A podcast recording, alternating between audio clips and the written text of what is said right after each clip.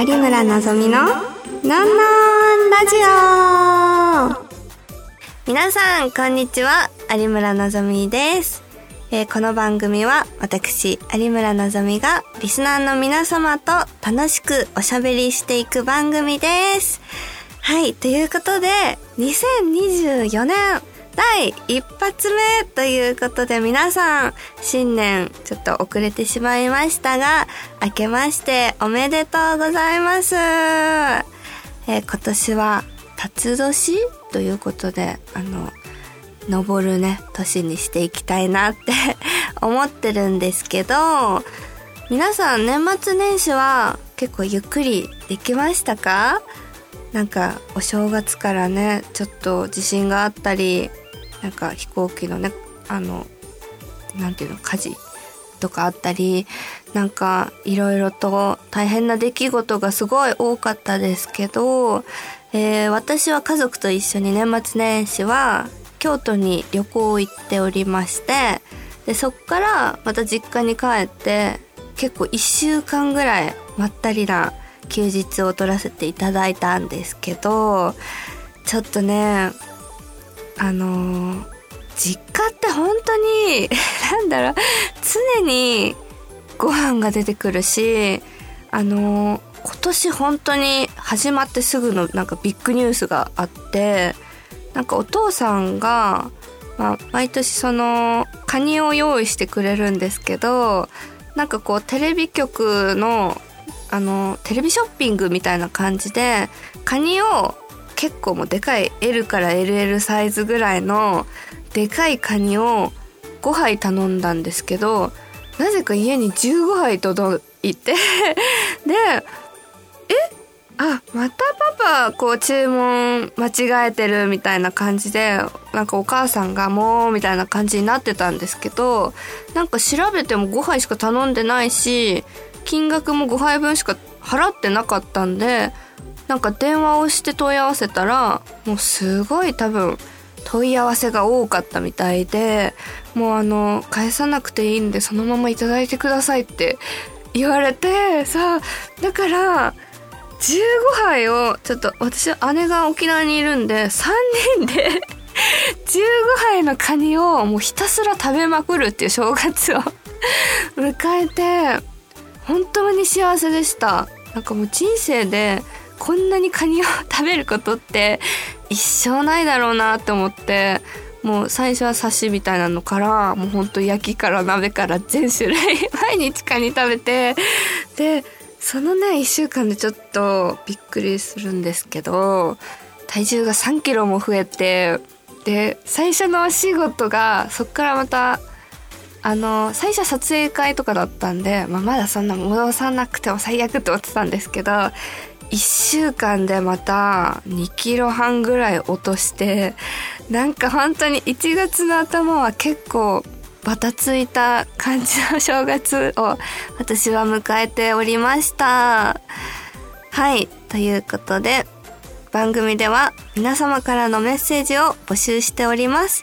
メールの宛先はサイトの右上にあるメッセージボタンから送ってください。皆様からのお便り、ぜひお待ちしています。それでは、有村のぞみののんのんラジオ、今日も最後までお付き合いください。この番組はラジオクロニクルの提供でお送りいたします。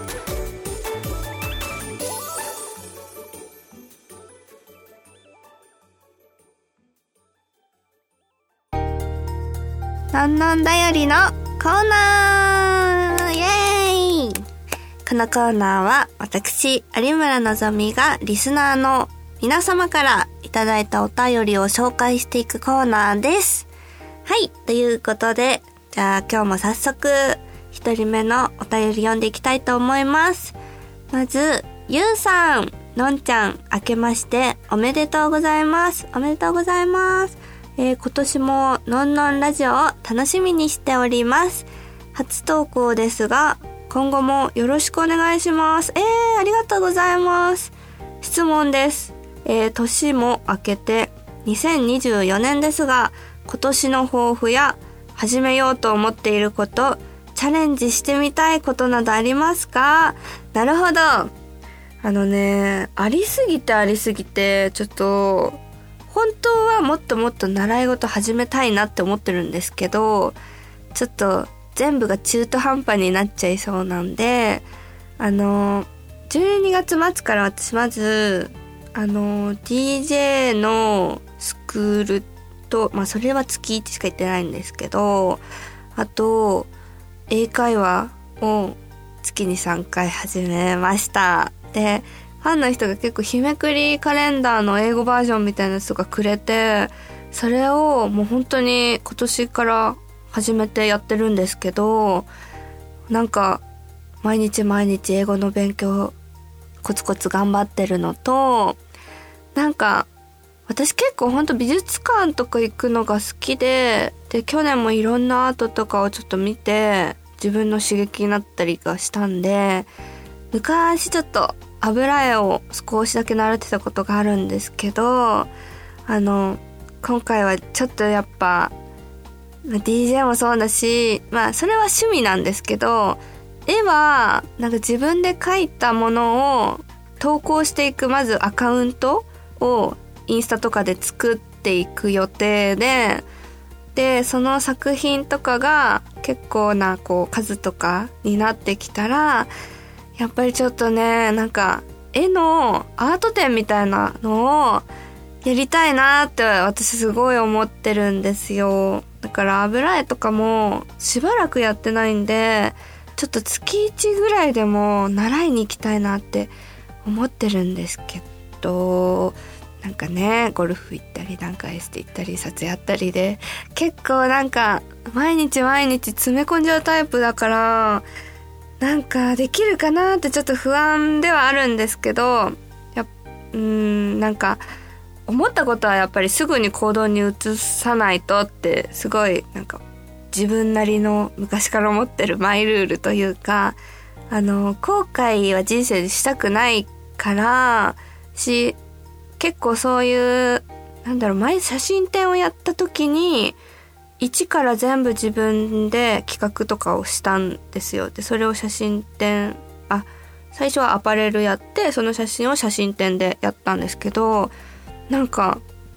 ファンの人が、こういうなんかアートチックなのをやる女優さんとかって本当いなかったから、なんか、珍しいって言って、なんか、剣道小林さんの同じようにくれてる、なんか取材の人とかも、なんか、急にアポもなく来てくれたりとかしてだからそういうなんか私にしかできないこととか私が普段こう脳で考えてることってなかなかこうみんなに発信する機会がないからなんか有村のぞみの頭の中をね今年はみんなにちょっと見せていこうかなって思っております。はい。じゃあちょっとごめんなさい喋りすぎました続いてえー、どうしよっかな。アンアンマンさん、こんにちは。えーと、節分の日に開催されたのんちゃんと一緒盛り上がりましたね。あ、ありがとうございます。質問です。ん？デンマークで誕生した？レゴ社？で某テレビの、あ、おもちゃメーカーさんがあると学習したのですが、のんちゃんが子供の頃遊んだ遊具で思い出のものは何でしょうか？えー、遊具？なんだろう？シルバニアファミリー？遊具？え、でも私ちっちゃい頃からぬいぐるみを集めるっていうか、あの、ドール人形、ブライスちゃんっていうドール人形で、それをお母さんとお父さんにクリスマスプレゼントかな？にもらってもう髪の色変えたり目の色変えたりでそこで初めてあのぬいぐるみの服を手縫いで作り始めたんですよ。で結構ほんと小学生の頃からなんか一人で黙々と作業するのが私すごい好きなタイプでなんか編み物したりビーズやったり今までしてたんですけどなんかドール人形の服を作るのに一時期めっちゃハマってすごい作ってたのを覚えてます。うんだからまあ一応ねみんなが通るような、まあ、積み木やらなんやらいろいろ一通りやったと思うんですけどそれとかああと昔私ポケモンカードをめちゃめちゃガチでやっててもうなんだろう大会とか出てたぐらいガチでやっててで本当になんだろうもうそこにしか行かなきゃもらえないカードとかまであって今実家にめちゃくちゃ大量のもう何十万枚あるんだろうっていうぐらいのポケモンカードが家で眠っててなんか今めちゃくちゃ価値上がってるじゃないですか。でどれに何の価値があるのか全然わかんないからなんかそれ誰か詳しい人いたらちょっと私にちょっとこっそり教えてください。なんかね、カードゲームショップとかで大量に売ると安く買い取られるっていう噂を聞いたので、ちょっと詳しい人教えてくれたら嬉しいです。はい。ということで、以上、のんのんだよりのコーナーでした。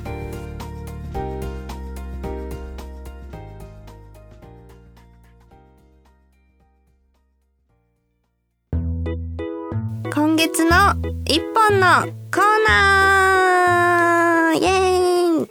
えー、このコーナーは私、有村のぞみが今月の一本を紹介していくコーナーです。ということで、先ほども言ったんですけど、結構私一人で美術館に行くことが多くて、最近あの、友達で美術館にすごい目覚めてくれた子がいて、よくね、一緒に行ってるんですけど、もう今月も3つかなモネ展と、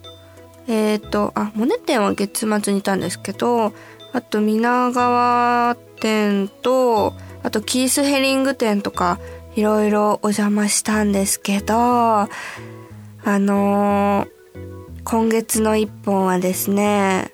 蜷川さんのあの美術展をちょっと紹介したいなって思ってて結構もうねお父様がすごいね方っていうのも多分皆さんもご存知だなって思うんですけどもう今となってはねすごい日本の本当代表とする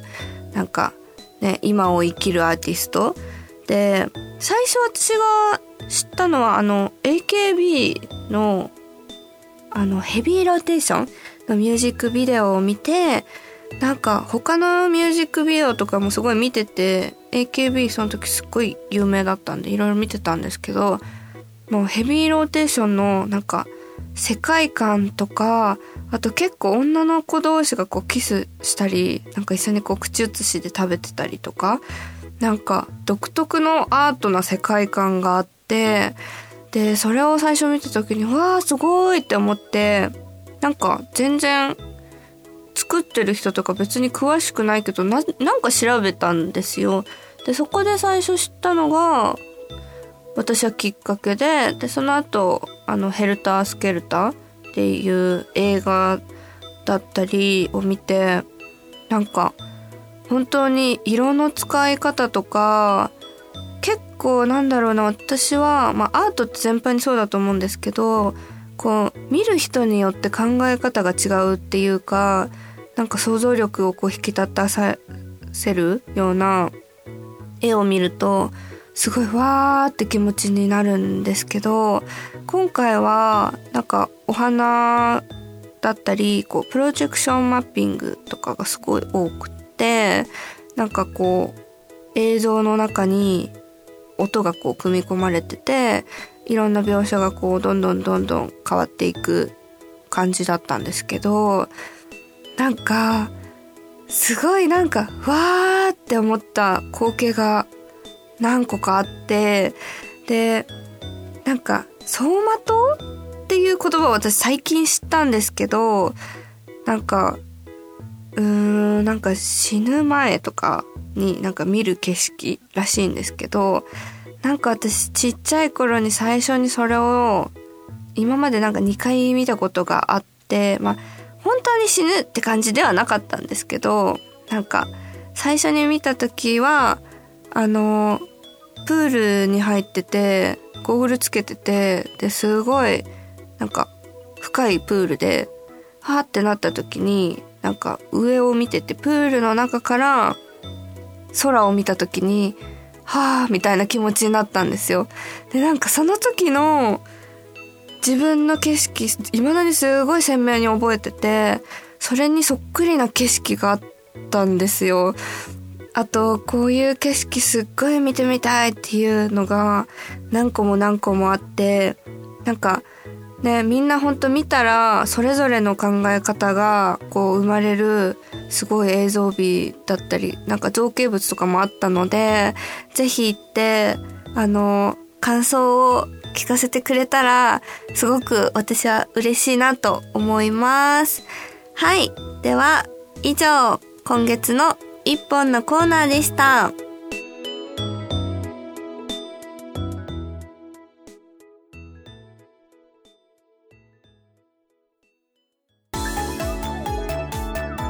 有村のぞみのなんなんラジオそろそろエンディングのお時間です。はい。ということで、今回はなんか色々と美術のお話ができたと思うんですけど、結構12月はお母さんと一緒にオーケストラに行ったりとかもして、あの、サントリーホールとか行って、あの、だから最近私毎日のね、日課が、あの、朝に クラシックを聴くことなんですけどくるみ割り人形を今の時期にこんなに聴いてる人多分私しかいないだろうなって 思っております。だからね、次からもまたいろんな話をしたいと思いますので、ぜひぜひ今後も皆さんチェックとお便りをお願いいたします。はい。それでは告知をしていきたいと思います。えー、2月の、まず、えーと、23日に、えっと、オフ会があります。事務所主催で、あの、うちの事務所の、本当にね、私の、まあ、ほぼほぼの同期の三崎あずさがなんと3月で引退ということでね、これが一緒にできる最後のイベントになりますね。本当にもう、もう美咲とはなんかいろんなね、思い出が本当にあるので、もうなんか、ね、悲しいけど、まあ、ね、セカンドステージをまた、彼女なりにね、楽しんでもらえればっていうことで、最後の思い出作りのオフ会がありますので、ぜひ参加してくれたら嬉しいです。あと、3月17日にイベントがあります。皆さんぜひ、あの、この日程開けといてくれたら嬉しいです。あと、2月の分はちょっと撮影会の方が埋まってしまったんですけど、3月からも月1で、あの、キャンディーポップさんっていうところで、撮影会を1日7枠、個撮でやっておりますので、そちらもぜひチェックしてみてください。はい。それでは、有村のぞみののんのんラジオ、今日はここまでです。ここまでのお相手は、えー、3日 ?4 日前ぐらいに、お味噌を、ちょっと初めての、あの、ワンちゃん専用のカメラマンさんとスタジオに行き、お味噌の可愛いバレンタイン撮影をして、すっごく楽しかった有村のぞみがお送りいたしました。また次回お会いしましょうバイバーイこの番組はラジオクロニクルの提供でお送りいたしました。